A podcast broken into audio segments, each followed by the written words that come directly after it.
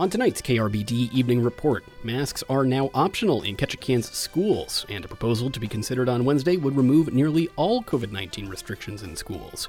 Plus, people celebrate a very special date on Ketchikan's cruise ship docks. All that and more coming up.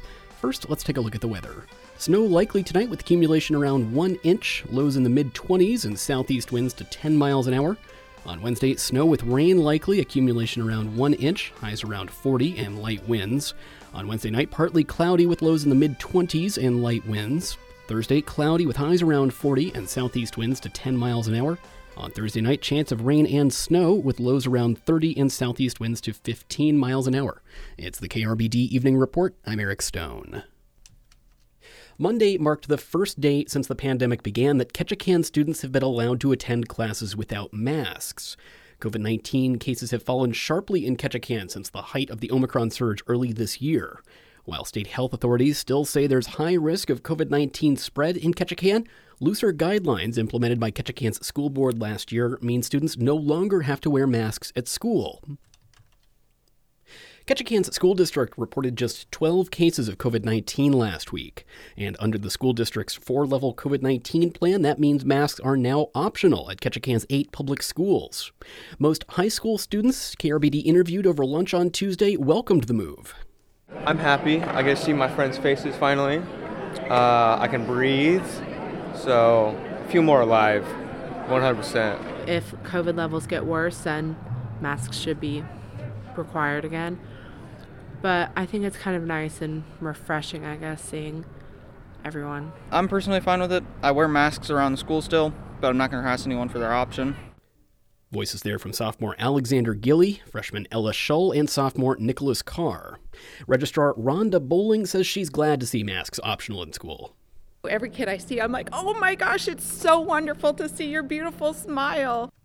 In a survey conducted earlier this school year, students tended to favor looser mask requirements, whereas teachers and staff tended to prefer stricter mask rules. If cases rise again, masks would be back, but that could change if there's a shift in policy. On Wednesday, Ketchikan's school board is scheduled to consider lifting nearly all COVID nineteen restrictions at district schools. In other words, masks would be gone for good. Well, the proposal is to make masking optional at all levels and to cease the practice of sending home kids who aren't sick. That's school board member Paul Robbins Junior He's sponsoring the proposal. I'm basically trying to make it to where we're starting to treat this COVID illness and its new variant, which is uh, uh, not nearly as harmful as the previous ones, as we do other sicknesses. If kids have symptoms, then they go home. If they don't have symptoms, then they stay in school. We shouldn't be removing children from the classroom who aren't sick. He says the district should not send home students who test positive for COVID nineteen that do not show symptoms. If a kid gets tested and has COVID, has a positive test, regardless of whether they're actually sick or not, they need to go home under the current policy. And that's what we're trying to change is if they're not symptomatic, if they're not sick, then they shouldn't be going home. And that goes for teachers or students. But what does it mean to be sick, per se? And can people without symptoms still spread the virus? Public health nurse Arizona Jacobs says yes. Bottom line is yes, infected people can transmit the virus both when they have symptoms and when they don't have symptoms. She's encouraging Ketchikan's school board to take it a little slower. So I just want to caution people and to... from rolling back too many at one time. Like, let's be thoughtful about this. Let's do this one at a time. Um, and then maybe we don't need them back. Doctor Timothy Horton at Peace Health Medical Group in Ketchikan says it's not uncommon for people without symptoms to be contagious. About forty-five percent of people uh, that spread it are asymptomatic themselves. The Ketchikan pediatrician says federal guidelines seek to balance the risk of spreading COVID nineteen against the benefits of in-person work or school. He points to the Centers for Disease Control and Prevention's recent decision to shorten isolation recommendations to five days as an example. Jacobs says removing all COVID nineteen restrictions might make it difficult to reimpose them if it turns out they're needed again. And it's also really hard to put some of these things back. So if we take masks away completely, can we ever put them back? If we are facing a massive outbreak of a far more deadly variant, can we put them back? Paul Robbins Junior, the school board member who wants to end masks, says yes. If there's a surge in cases or a more dangerous strain arose, the school board could always change the rules again. We could have a special meeting, or the superintendent could simply email the board to make adjustments to the Start Strong plan, and it can be approved. What I'm doing is making sure that we're not unnecessarily removing kids from school under the current variants we're dealing with. Ketchikan's school board is scheduled to consider the proposal on Wednesday. Today is a very special day. Sure, it's National Margarita Day, National Walk the Dog Day, and Cook a Sweet Potato Day, but it's also February twenty-second, twenty twenty-two, or put another way, Tuesday, two twenty-two, twenty twenty-two. A group of people in Ketchikan gathered to mark the occasion at, when else, two twenty-two. And how could they not wear tutus? Yeah, I think our little promo was, um, this never, this only happens once a year. No, once in your life. That's Elma Parker and Romanda Simpson of the Ketchikan Wellness Coalition. They're standing on Ketchikan's cruise ship docks, dressed in warm coats, jeans, and ballerina skirts. It's such a dreary, like this is such a rough time of year, right? February is actually the hardest time for me personally. And so the girls were all like, did you know it's two two two two two? Like I was all two two two two twos. And so they laughed and said, let's do a two two event. And uh, it was born. Barbara Morgan, a biology professor at the local University of Alaska Southeast campus, says she's a bit of a number geek. I, I love palindrome dates, and this is like the greatest palindrome date ever, I think. two twenty-two twenty-two. At two twenty-two and twenty-two seconds is like, what, seven twos in a row? Well, Tuesday. On a Tuesday. How can this not involve two twos? My favorite. Very cool. The event attracted people of all ages, from eight-month-old Amelia Mulder to Laverne John, age eighty-two. I got talked into a tutu. There was plenty of cheer to go around. Jessica Matthews' tutu is a deep royal purple. This is about mental health and doing something fun and adventurous and happy. And so I want to be goofy and silly and fun. And we're going to find joy this year. Joy. That's right. As the moment approached... Two-minute warning.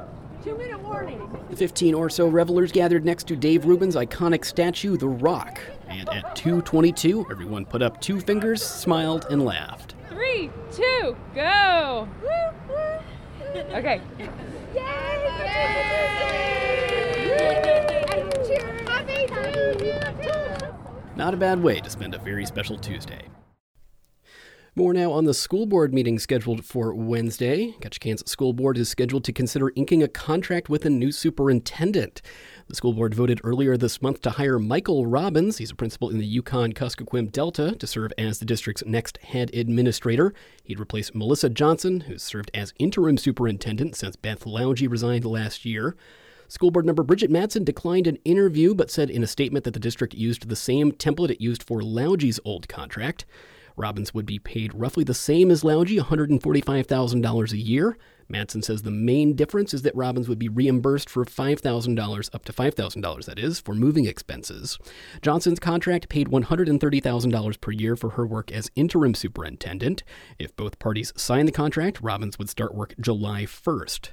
Madsen did not respond to an emailed question regarding Johnson's role after Robbins takes office as superintendent. Johnson previously served as assistant principal at Schoenbar Middle School, and before that she was admi- an administrator at Ketchikan High School.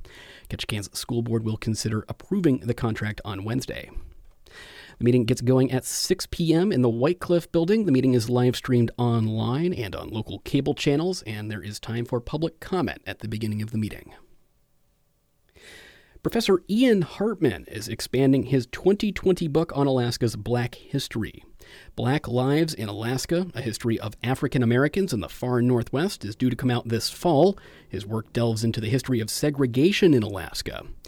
As K T O O's Yvonne Crumery reports, Hartman wants Alaska history to include everyone who made an impact on the state, not just the white people. Stories of housing discrimination in the twentieth century are often set in the lower forty-eight. But Alaska has its own legacy of racial segregation.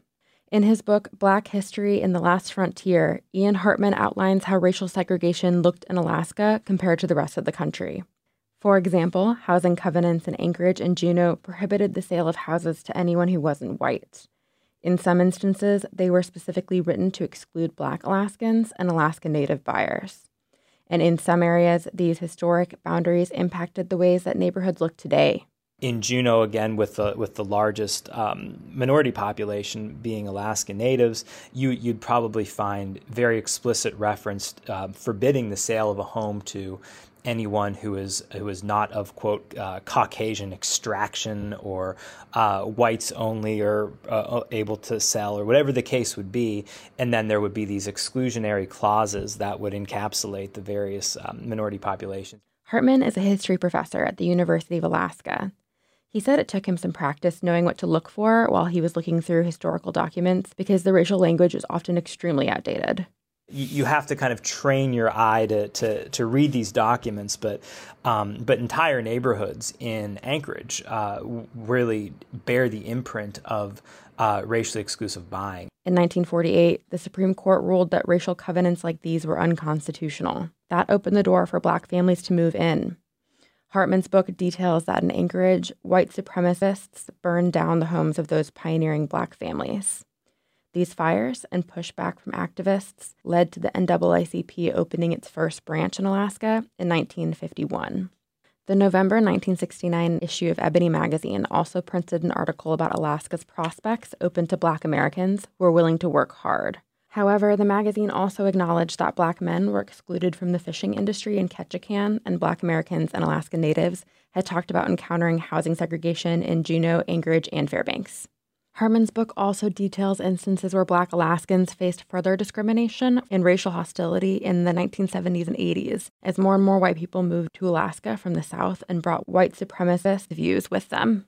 But I do think that it is Um, perhaps cultural. I think that there's a there's a belief among Alaskans, right? The the famous line, we don't we don't care how they do it outside, or you know we're going to do it our own way, and uh, and and that can have quite uh, of a costly impact on communities of color who um, may be steamrolled by the process, particularly again kind of the Cold War era when Alaska really boomed in terms of its population. Then, of course, again with the uh, with the establishment of the Trans-Alaska Pipeline and the oil boom in the seventies. But the nineteen seventies were also the time when Alaskans elected their first Black politicians. The first Black state representative pushed for a committee to develop a survey on discrimination in Alaska. The group focused on South Central. Hartman details that final report, which showed high levels of housing segregation. It concluded that white residents had deliberately locked minorities out of the housing market and pushed them onto the least desirable land. He says he wrote the book after years of reading the same stories of the history of Alaska, which left out whole communities of people. And he says that while there is a historical era of racial tension that has to be confronted, I think we have to be realistic about where we're at. And, you know, if, if you were to look at um, life expectancy, access to health care, access to quality education, um, generational transfers of wealth, things like that. I mean, you know, Alaska still does bear um, the the imprint of the historical legacy of um, of racism and racial inequality. Hartman says he wants people who read his book to see the value in the state's diversity. In Juneau, I'm Yvonne Crumery. And finally tonight, we have a correction for a story that we ran last week about the death of a Southeast Alaska man who was reported as an overdue boater. Steve Peavy failed to return home to Myers Chuck on Monday, February fourteenth, and his body was discovered the following day on Tuesday, February fifteenth.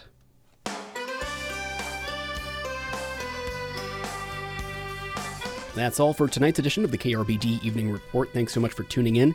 You can get this show as a podcast on your favorite podcast app or on your smart speaker by asking it to play the K R B D Evening Report. We'll be back tomorrow. I'm Eric Stone.